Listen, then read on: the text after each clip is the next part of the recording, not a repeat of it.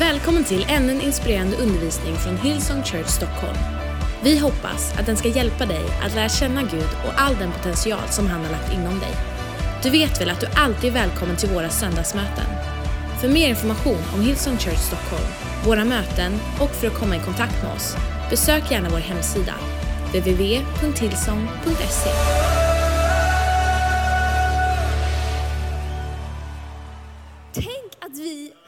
leva här och nu. Just denna tiden. Jag vet inte riktigt hur du känner i februari månad. Vi, eh, det brukade, vi brukade minnas någonting ljust och runt som satt på himlen. Som kallades sol. Som faktiskt tittade fram idag. I alla fall i Bollstanäs där vi bor. Är det någon som minns den? Ja. Ja, men det är februari månad och det har varit en lång vinter, eller hur? Härligt med vinter, jag älskar snö. Men det har varit långt och mörkt. Och det är nu vi är som svagast för alla resebyråers reklamer. Eller hur? Plötsligt i februari så är de överallt. På TV, man ser bilder på lekande, skrattande barn som springer på stranden. De bråkar absolut inte hur det är. Man ser bilder på ett par som går, håller varandra i handen vid stranden, längs solnedgången. Eller någon som ligger i en eh, hängmatta. Helt perfekt i skuggan. Inte stressad över att behöva få någon solbränna. Utan man bara njuter. Många av oss drömmer oss bort. Eller hur? När man fångas av det där så bara önskar man så här, åh, kan det bli vår, sommar? Och man tittar sig själv i spegeln och undrar, kan det hända att den här färgen kan bli, gå från white till off-white? Det vore ju härligt, eller hur? Kan det vara så att det finns ett liv där barnen inte är förkylda? Ja, det finns en framtid. Och det finns någonting som kallas våren som vi bara ser fram emot. Och vi är så glada för alla som ska få åka på solsemester nu när vi är klar, kvar här och kämpar den sista tiden som, som är kvar, eller hur? Absolut. Ja. Men jag vet inte hur det är med dig om du längtar bort. Jag gör det ibland. Framförallt när man ser de där bilderna. Men faktum är att det enda som vi har är här och nu. Hur uppmuntrande eller deprimerande det än låter. Så det är dagens predikan, här och nu. Och vad gör vi med vårt här och nu? Pastor Ryan predikade så fantastiskt för, det känns som det var flera veckor sedan, men det var ju alldeles nyligen på Vision Sunday, förra veckan, två veckor sedan. En vecka, en vecka sedan. Oh. Yes, om new roads och new rivers. Och det kanske är så att drömmar som du har haft bara växte, väcktes till liv. Och att du såg nya vägar och du såg, oh just de där grejerna som jag har drömt om. Att det är möjligt och Gud kan ta mig till nya platser. Och det är så. Det behöver inte vara februarigrått hela tiden. Men faktum är att vad vi gör med vårt här och nu avgör hur vårt där och sen blir. Och det finns en kvinna i Bibeln som förvaltade sitt här och nu fantastiskt bra. Hon heter Ester. Och Esters bok är helt fantastisk tycker jag. Eh, jag tyckte om den när jag var liten och eh, bara för att det är ju alltid härligt med en eh, historia om en prinsessa eller en drottning. Men på de senaste veckorna så har jag studerat Ester lite djupare och jag, har häpna, jag häpnar över vad som egentligen står här. Och det vi ska göra nu är att jag ska läsa ganska så långt. Okej? Okay? Så bara förbered er. Så om du vill kan du följa med i din bibel, Ester kapitel 1. Eller så kan du följa med på skärmen. Eller så kan du bara väcka dina sinnen till liv och lyssna på det jag läser. Tänk, tänk in liksom dofterna, tänk in eh, hur det ser ut. Tänk in liksom, tänk dig som att du är på den här platsen. Ester kapitel 1. På Ahasveros tid den Ahasveros som regerade över 127 provinser från Indien till Nubien. Det är alltså från Indien till Etiopien. Ganska stort land. Då kung Ahasveros satt på sin kungatron i Susansborg hände följande. Under sitt tredje regeringsår ordnade han ett gästabud för alla furstar och tjänare. Persiens och Medens befälhavare, hans förnämsta män och furstarna i provinserna var samlade hos honom. Under 180 dagar, det vill säga sex månader, lät han dem se sin kungliga härlighet och rikedom, sin stora glans och prakt.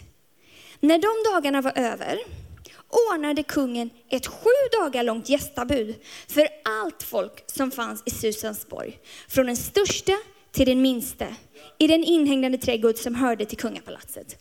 Så, under sex månader så har han haft studiebesök av alla människor, av alla högst, högt uppsatta män från hela hans land. Okej? Okay? Och det avslutas med sju dagar långt party. Woo. Om du har följt Nobelmiddagen någon gång på TV, eller eh, de här prinsessbröllopen och prinsbröllopet. Det, här, det var ingenting jämfört med det här. Okej, okay. tänk dig så här att när du går på bröllop, jag vet att eh, män har det lite lättare, de tar på sig sin kostym, fine. Vi tjejer, vi måste variera, eller hur? Man får ju inte ha samma klänning två gånger. Utan eh, det gäller ju, tänk dig då, det är inte bara ett bröllop, en outfit du ska ha, det är sju. Och de här skorna, Okej okay, män, jag är ledsen om jag förlorar er nu, men jag vill bara beskriva hur det är att vara kvinna lite grann. De här högklackade skorna som är så sjukt snygga, men som du klarar en kväll. De har du sju kvällar, sju hela långa dagar. Helt fantastiskt. Men det är här beskrivningen av festen börjar. Och det är nu som Mark Levengood eller Ebba von Sydow skulle sitta i tv-soffan och beskriva hur allting ser ut. Och jag tänker inte försöka någon sorts finländsk dialekt. Draperier av linne, bomull och mörkblått tyg var uppsatta med vita och purpurröda snören. Det låter som Mumin-mamman. I ringar av silver på vita marmorpelare. Soffor av guld och silver stod på ett golv med inläggningar av grön och vit marmor med pärlglänsande och svart sten. Vad har hon på sig idag då? Idag har de valt en mörkröd, ja jag vet inte. Dryckerna sattes fram i guldkärl. Inget var det andra likt. Och kungligt vin fanns i mängd så som det anstår en kung. När man drack gällde den regeln att ingen fick tvingas. För kungen hade befallt alla sina hovmästare att de skulle rätta sig efter vars och ens önskan. Det var alltså uppenbar. Okej? Okay? Alla fick så mycket de ville ha. Samtidigt ordnade också drottning Vasti ett gästabud för kvinnorna i kung Ahasveros kungliga palats. Den sjunde dagen, sista dagen på festen, när kungens hjärta var glatt av vinet. Ett fint sätt att säga han var rätt så berusad. Befallde han Mehuman, Bisetta, Harbona, Bigta, Ab Bagda, Setar och Karkas. De sju hovmän som tjänstgjorde kring kung Hasverus, att de skulle föra in drottning Vasti inför kungen, hans drottning alltså, med kunglig krona på huvudet. Han ville låta folken och furstarna se hennes skönhet, för hon var vacker att se. Men drottning Vasti vägrade att komma när kungen genom sina hovmän befallde henne det. Då blev kungen mycket vred och vreden brann inom honom. Vi ska alldeles strax fortsätta läsa. Tänk, det kan vara väldigt spännande att läsa Bibeln. Kanske att du aldrig någonsin har läst så mycket någonsin, men det är helt otroligt vad som öppnar upp sig, eller hur? Om man bara hör, ser och läser. Men det är två huvudpersoner. Den ena är kung Ahasveros. Han är också känd som Xerxes. Vi använder det när vi försöker säga X, Xerxes. Han var kung. Och så har vi Vasti som var drottning. Och för att måla upp lite om Ahasverus så, så kan man bara läsa första, första versen som jag precis läste. På Ahasverus tid. Det vill säga, tideräkningen utgick från honom. Jag vet inte om tideräkningen utgår från dig. På Erik Liljeros tid. På Oskar Barkemoms tid. På Carl Bildts tid. Nej, man behöver vara ganska uppsatt för att hela tideräkningen ska räknas från dig. Solen snurrade kring honom kan man säga. Han var the king. Han var mäktig. Och vet du, han hade fötts till att bli prins. Han var avlad till att bli kung. Hans pappa var en känd kung som hette Darius. Han var också, hade också ett storvälde. Han, mamma, hans mamma var en, eh, var en eh, prinsessa, också barn till kungligheter. De hade gift sig av politiska skäl för att de tillsammans skulle få en ännu större stormakt. Han var framavlad. Han, när han föddes, jag tror att kanske hon satte det som villkor att de skulle gifta sig om hennes son fick bli prins. Han var nämligen inte, eller fick bli kung, för han var nämligen inte äldst. Men de, det var ju liksom det bästa, då fick han bli kung. Han, hade, han föddes med en plattform. Han föddes med väldigt fantastiska förutsättningar. Han hade rik. Hans bestick var av guld. Eller hans glas. Hans soffor var av guld, eller vad stod det? Han hade, han hade allt han behövde. Han var kung, han var utbildad, han var populär. Han hade, vinkade han med lillfingret så blev det så. Okej? Okay? Men jag vet inte hur det är att växa upp med sådana föräldrar som fokuserar enbart på makt. Förmodligen, eller det berättas lite om hans föräldrar och framförallt hans mamma var väldigt fokuserad på makt. Så förmodligen växte han upp med ganska mycket press du behöver bli så här. Hur man växer upp i ett palats utan att känna press att bli på ett särskilt sätt, det vet jag inte. Men han kände förmodligen det, vilket gjorde att han blev en ganska osäker människa. Och jag undrar, när man läser Ester, om han inte också var alkoholist. För det är väldigt många tillfällen när hans hjärta var glatt av vinet i den här boken. Och på ytan kanske det kan verka lätt, men det kanske inte var så otroligt lätt. Och förmodligen så har han aldrig fått modellerat hur ett hälsosamt, hur en hälsosamt äktenskap är, en hälsosam relation. Så kanske att man inte kan, det är klart att han kunde gjort annorlunda med sin fru Vasti, men kanske att man kan ge honom lite förståelse för att han har inte fått det modellerat för sig någon gång. Men han var, kan man säga, en osäker, omogen, bortskämd, maktgalen, alkoholist. Ganska dålig kombination. Eller hur? Det, det grundar för ganska dåliga val i livet. Och förmodligen var han ju då relationellt rubbad också. Han kunde inte relationer. Eh, Ahasveros då, eller Xerxes som han också hette på ett annat språk. Han, han satte upp en, en, en, en, platt, en skylt om sig själv. Jag är Xerxes, den store kungen, den enda kungen. Kung över alla länder och alla språk. Nej, det räcker inte. Kung över hela denna stora och vida jord. Och så namedroppar han son till Darius, en akademier, en perser en son till en perser och så berättar han hans härkomst. Låt mig bara säga så här. Om man, är, om man behöver säga att man är kung, om man behöver framhärda hur fantastisk och inflytelserik man är, Kanske att det är ett sätt att försöka övertyga alla andra. Han, försöker, han överkompenserade helt enkelt. Och det är så intressant hur vi ofta också gör det. Jätteintressant i olika sammanhang när man ser människor som är osäkra. En del drar sig tillbaka och vågar inte göra någonting, men andra överkompenserar. Det vill säga man, man ska berätta de värsta historierna. Det spelar ingen roll vilken fantastisk solsemester jag har varit på. Den här personen har minsann sett det här och det här och det här. För man vågar inte, man är rädd att man hamnar i underläge. Eller det spelar ingen roll vilken fin altan du har byggt, för den här personen ska minsann bygga och så vidare. Eller hur? Man överkompenserar. Man försöker framhärda, man försöker blåsa upp sig själv och göra sig själv så otroligt mycket större än man känner sig på insidan. Och så har vi Vasti. Vasti betyder vacker, så det var förmodligen ett smeknamn. Det som står om henne var att hon var vacker. Hon var väldigt vacker. Och hon hade också kungligt blod i sina ådror. Hon var kung Nebukadnessars barnbarn.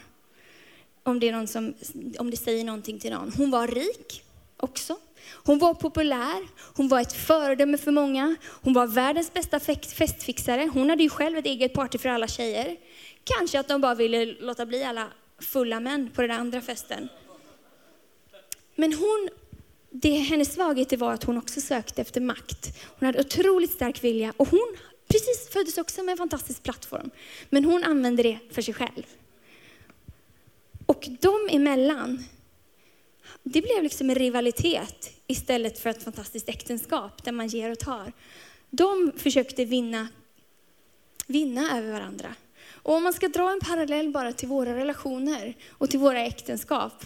Det är aldrig bra när man liksom känner att man behöver tävla. Det det är grunden för misslyckande kan jag säga. Tanken är att vi ska komma jämsides med varandra, kroka arm och göra det tillsammans och få varandra att växa. Men osäkerhet skapar en rivalitet som gör att man försöker slå sig fram istället. Okej, kan vi läsa lite till? Minns ni vad som hände? Vasti kom inte. Och det är väl bara, det är så otroligt intressant. Det är många som försöker, teologer som har funderat på varför hon inte kom till honom, varför hon inte lyssnade. Eh, någon föreslog, det stod att hon skulle komma i den kungliga kronan. Någon föreslog att det var att han bad henne att komma i enbart den kungliga kronan. Inget annat. Eller så är det kanske bara så om sju stycken berusade hovmän kommer och säger kom med oss här, så kanske man bara inte känner för det. Men i alla fall, kungen blev väldigt vred. Kungen frågade då de vise män som förstod sig på tiderna. Kungens ärenden brukade nämligen läggas fram för alla som var kunniga i lag och rätt. Vid sin sida hade han Karsena, Setar, Admata, Tarshish, Meres, Marsena och Memukan. De sju första i Persien och Medien som var kungens närmaste män och som hade främsta platsen i riket. Han frågade dem, vad ska man enligt lagen göra med drottning Vasti eftersom hon inte har gjort som kung Ahasveros befallde genom hovmännen? Memukan svarade inför kungen och furstarna. Det är inte bara mot kungen som drottning Vasti har handlat illa, utan mot alla furstar och alla folk i alla kung Ahasveros provinser. Visst gör vi det så ofta? Vi drar alla över en kan. Träffar vi en kille som beter sig som ett svin. Alla killar är svin, jag ska aldrig någonsin träffa en, förlåt mitt ord, mitt, mina ord. Eller träffar vi någon som kommer från ett annat land som uppför sig illa. Alla från det landet är på det sättet. Oj, oj, oj, det gjorde de redan på den här tiden. Det drottningen har gjort kommer att sprida sig till alla kvinnor och leda till att de föraktar sina män och säger, kung Asveros befallde att man skulle föra in drottning Vasti inför honom, men hon kom inte. Redan idag kommer förstinnorna i Persien och Medien, när de får höra vad drottningen har gjort, säga samma sak till alla kungens furstar. Och de kommer att bli förakt och förbittring utan ände. Om kungen finner för gott, låt då ett kungligt påbud gå ut och låt det skrivas in i Persiens och Mediens lagar så att de inte kan ändras, att Vasti aldrig mer får komma inför kung Ahasveros. Och kungen bör ge hennes kungliga värdighet åt någon annan som är bättre än hon. När kungens förordning som han utfärdade blir känd i hela hans rike, så stort som det är, kommer alla kvinnor att visa aktning för sina män, från den största till den minste. Kungen och furstarna, fortfarande glada av vinet, tyckte förslaget var gott. Och kungen gjorde som Emukan hade sagt. Skrivelser sändes ut till kungens provinser, till varje provins eh, med dess eget skrift och till varje folk på dess eget språk. Med innebörden att varje man skulle vara herre i sitt hus och tala sitt folks språk intressant. Och återigen, det verkar som att det inte bara var eh, Asverus som var osäker. Det verkar som att hans, hans rådgivare också var väldigt osäkra. För de kände också att de behövde visa vem som var man i huset. Och här är ett tips. Om du känner att du behöver visa det och kräver respekt, då är det inte respekt du får, då är det fruktan. Men i alla fall, Klarar ni lite mer bibel? Det är så intressant det här. Sen kommer Ester in i bilden. Efter en lång tid, Ester 2, när kung Ahasveros vrede hade lagt sig, tänkte han åter på Vasti och vad hon hade gjort och vad som hade beslutats om henne. Jag tror att han saknade henne. Då sa han, då sa de unga män som var i tjänst hos kungen, man borde söka upp unga och vackra orörda kvinnor åt kungen. Och kungen skulle utse ämbetsmän i sitt rikes alla provinser, låta dem samla in alla dessa unga kvinnor till kvinnohuset i Susansborg, haremet, och överlämna dem åt kungens hovman Hegai som har tillsynen över kvinnorna. Där kan de få skönhetsbehandling. Den unga kvinna som vinner kungens gillande kan då bli drottning i Vasti istället. Det förslaget tyckte kungen var gott om man gjorde så. Det de här unga killarna föreslog kanske är varje ung killes dröm. Jag vet inte. Låt oss bara samla alla unga, snygga, fantastiska kvinnor. De har inget att säga till om dem själva, men vi samlar dem här och sen så kör vi en Bachelor. Någon som har följt den serien, det har gått i x antal säsonger. Nej, absolut inte. Det finns ingen som vet vad Bachelor är, va? Det är en man och alla kvinnor ska tävla om att vinna hans gunst. Undrar varför han gillade det, Asveros. Vi behöver inte läsa mer, men i, på det stället i Susansborg så fanns det en man som hette Mordokaj. Och Mordokaj hade blivit, han var fosterpappa till Ester. Ester hade blivit av med sina föräldrar när hon var ung. Man vet inte hur ung, men förmodligen väldigt ung. Och han var pappa till henne. Och Ester var en av dem som fick komma till det här haremet då, för att ansöka om att bli drottning. Och det som är så fantastiskt med Ester är att hon verkligen värderade sitt här och nu. Hon hade inte på något sätt samma förutsättningar som Vasti och Asveros. Hon hade ingen familj, helt fel familj. Hon hade inga förutsättningar. Hon var invandrare i landet. Hon var ung, väldigt ung, utan erfarenhet. Hon var... Hon hade inte så mycket, men hon var väldigt vacker och hon var väldigt socialt kompetent. Men frågan är hur du och jag gör i vårt här och nu. Det här är Esters här och nu, verkar det helt fantastiskt på ytan. Men hur gör vi med vårt här och nu? När jag tittar på Ester så ser jag fyra stycken val som hon gör, som gjorde att hennes här och nu blev någonting fantastiskt. Och det är det jag skulle vilja dela idag. Och det är inte lätta val, men hon valde att göra det. det är, den första egenskapen som hon valde att ta emot var trygghet. Hon klarade av att blomstra i någon annans skugga. Ester var ju inte nummer ett. Det som jag kan säga för dem som inte, är beredd, eh, som inte är, känner historien i att Ester så småningom blev drottning. Hon var den som blev utsedd av eh, kungen och han tyckte om henne och så vidare. Men hon var inte nummer ett, utan hon levde i skuggan av Vasti. Vasti var det stora föredömet. Vasti var den som var stark, vacker, vacker, vacker, populär. Och Ester levde i hennes skugga. Jag vet inte om du har levt i någon skugga någon gång. En förälder som är jättelyckad. Eller en vän som bara har alla egenskaper som du önskar att du hade. Och vad lätt det är att vi drar oss tillbaka. Antingen så avundas vi och tycker illa om den här personen. Eller så drar vi oss tillbaka och tänker att det finns inte en chans för oss. Men Ester, hon lyckades att blomstra i någon annans skugga. Helt fantastiskt. Och det, det, det talar om en väldig trygghet. Ahasverus som jag sa, som hade allt det yttre på plats, han var väldigt osäker. Och Ester som inte hade någonting, hon var väldigt trygg. Det är jätteintressant, eller hur? Och jag vet inte om det här är för basic för dig, men det här är det viktigaste du behöver och jag behöver lära oss. Att vara trygga i vem vi är. Och jag har märkt att det har inte någonting med ålder att göra. Det är liksom allt från kriminella till kungar, till, till barn, till vuxna, till gamla pensionärer. Om man inte är trygg i vem man är och, och, och vems man är, då försöker man hela livet att antingen försöka få den bekräftelsen från någon annan, hos en, hos en, eh, en partner, en, en tjej eller kille, hos föräldrar, hos chefer, i ett gäng eller vad som helst för att försöka få trygghet. Eller så spenderar du hela livet med att trycka ner andra människor för att själv känna dig stark. Men du behöver veta vem du är. Och låt mig berätta vem du är. Du är unikt skapad av Gud själv. Han sammanvävde dig, det står i psalm 139. Han skapade dig i din mammas mage. Hur gärna eller ogärna hon än ville ha dig, så skapade han dig precis på det sättet som du är. Han utvalde dig, han älskade dig och han satte dig här med alla egenskaper och utan de egenskaper du önskar att du hade här och nu. I Jesaja kapitel 43, vers 1 så, stå, så säger Gud, eller det står, men nu, så säger Herren, han som har skapat dig Jakob, han som har danat dig Israel, frukta inte, ty jag har återlöst dig, jag har kallat dig vid namn, du är min. Och i vers 4.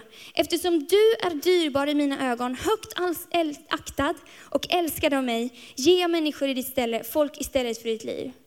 Och i Sefania kapitel 3 och vers 17. Herren din Gud bor i dig, en hjälte som frälsar. Han gläder sig över dig med lust, han tiger stilla i sin kärlek, han fröjdas över dig med jubel. Gud skapade dig, han satte dig här och han finns här för dig. Och den enda platsen som vi kan hitta vår trygghet är i Jesus själv. I Efesierbrevet kapitel 1, i en översättning som heter The Message, så står det It's in Christ that we find out who we are and what we're living for. Det är grunden till precis allting. Och förstår vi inte det så kommer det som sagt påverka alla våra relationer, äktenskap, vänskap och så vidare. Trygghet. En annan fantastisk egenskap var ödmjukhet. Hon, Ester, gjorde sitt bästa på en plats som hon inte har valt själv. Du kanske tycker, om du är tjej, att det lät härligt att vara i ett slott. Det vi inte läste också är att de fick eh, genomgå skönhetsbehandlingen i ett år.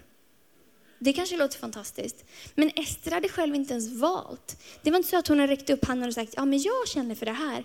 De hade bara kommit och hämtat henne. Och hon var bara på en plats, ganska förnedrande.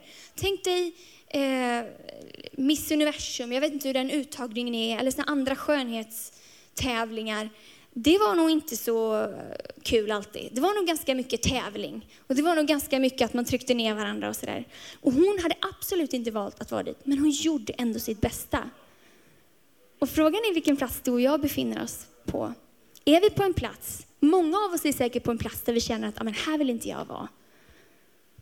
Det här jobbet, här, här uppskattar ju ingen mig. Eller är det här, det är ingen som ser mina, mina gåvor och allting som jag vill göra här. Och, men ändå så valde Ester att göra sitt bästa. Och hon lyssnade på råd från någon som ledde det här hovet. Hon lyssnade på råd från sin pappa. Och hon gjorde allt hon kunde där.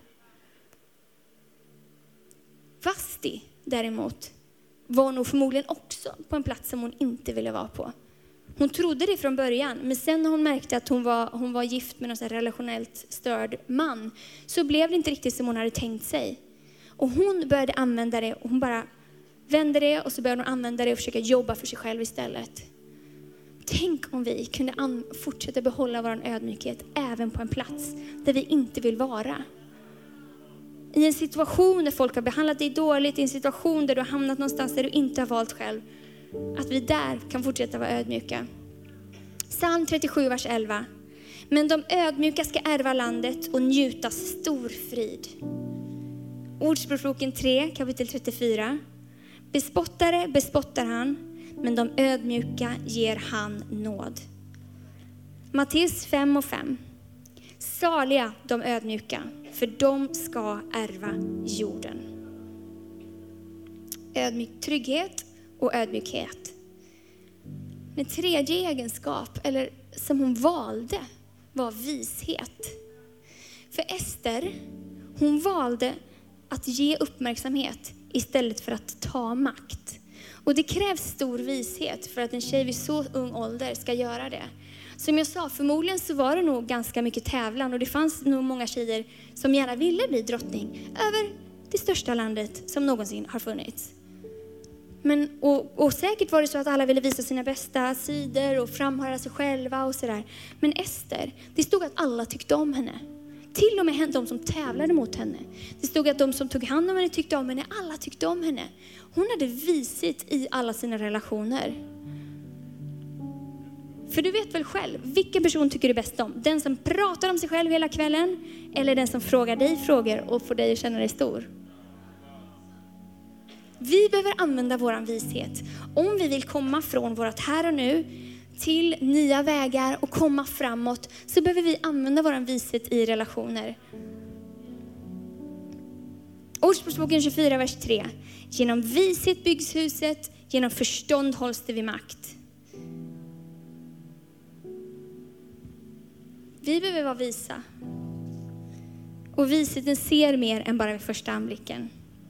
Okej, den fjärde egenskapen var mod. Och det här är kanske det svåraste hon gjorde.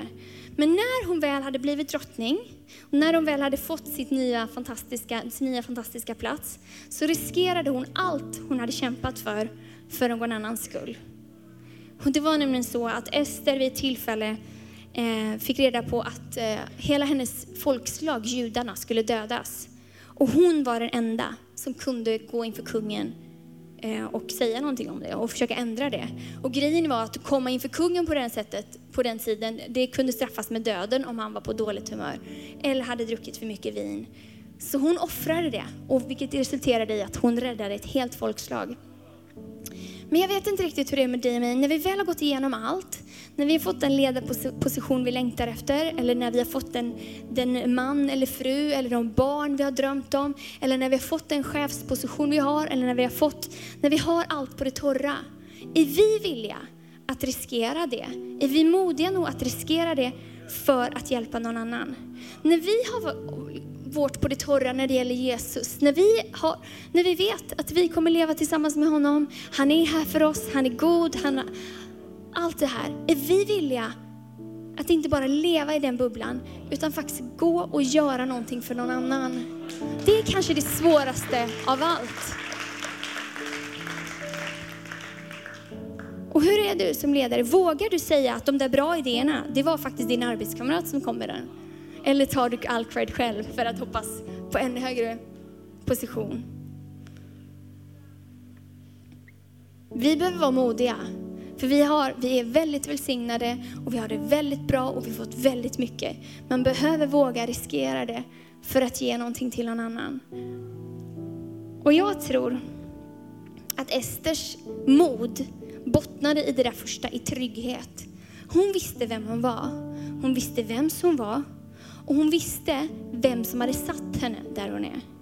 För grejen är att ingen kan egentligen jobba sig fram till en hög position. I predikaren, eh, förlåt, i psalm 75, vers 7 så står det, varken från öster eller väster eller från öknen kommer upphöjelsen. Nej, Gud är den som dömer. Den ene böjer han ner och den andra reser han upp. Det vill säga, det, den plattformen som du har fått, den har du fått av Gud. Gud har gett dig den. Du och jag, vi kan inte ta credit för den, utan det är Gud som har gett oss det. Och har han satt oss där, då kan han ta oss därifrån. Men han är också mäktig att hålla oss kvar där. Och jag tror att det var det Ester visste. Hon visste att i sig själv så hade hon inte kunnat komma dit där hon var. Och därför så var hon så trygg i att Gud kunde hålla henne kvar där hon var. Så, till avslutning, och lovsångsteamet kan komma upp och göra med sällskap, så ska vi alldeles strax sjunga. Men nu liksom går ut en utmaning till dig. Vad gör du och vad gör jag med vårt här och nu? Är du på en plats där du inte önskar att du var? Är du i en situation som du, inte, som du, inte, du gärna vill komma ifrån? I Predikaren kapitel 9, vers 10 så säger Bibeln, allt vad din hand kan göra, gör det med kraft. Ty graven dit du går kan man inte verka eller tänka. Där finns ingen kunskap eller vishet. Det vill säga, du har bara det här och nu. Hur oromantiskt det än ser ut, eller hur fantastiskt det än ser ut. Låt oss ta vara på de tiderna. Och vi vet ju att för ett par veckor sedan, eller lite mer än en vecka sedan så gick en vän till oss i, familj, i kyrkan här bort, Anders Svärd. Och för mig blev det ett uppvaknande. Anders var 40 år, på toppen av sitt liv. Och sen så hade han inga dagar kvar här längre. Och det blev ett uppvaknande för mig. Om jag, man, lever jag mitt liv så att jag bara ser fram emot vad som kommer hända framöver och vad jag kommer vara med om i sommar eller vad jag kommer göra när jag kommer dit eller, eller när, när jag får gifta mig, vilket jag redan har, men, eller när jag får det, eller när jag får det, eller när jag får det. Eller värdesätter jag den tiden som jag har precis här, just här och nu och, och värderar det för att Gud sen ska kunna flytta mig hit. Det är dagens utmaning. Ska vi be? Tack Gud för att du har satt oss på den här platsen just för en tid som denna. Tack för att du älskar oss, tack för att du har skapat oss, tack för att du har kallat oss Gud. Att göra och leva där vi är just nu. Jag tackar dig Gud för allting som du har för vår framtid här. Jag tackar dig för alla nya vägar och nya strömmar av välsignelse som, som väntar Herre. Men jag tackar dig för att du hjälper oss att hantera och prioritera och värdera det som är här och nu Gud. Gud, tack för det som du har lagt i vår hand. Tack för den som du har skapat oss till. Tack Gud för den du är Herre i våra liv. I Jesu namn. Amen. Tack för att du har lyssnat. Om du vill veta mer om Hillsong och mer om vem Gud är, kontakta oss gärna. Eller gå in på www.hillsong.se. Och kom ihåg, du är alltid välkommen till våra gudstjänster. Om du vill ha mer information och uppdateringar av pastor Andreas Nilsen, följ honom på Twitter, Instagram och Facebook där hans användarnamn är Andreas Nilsson.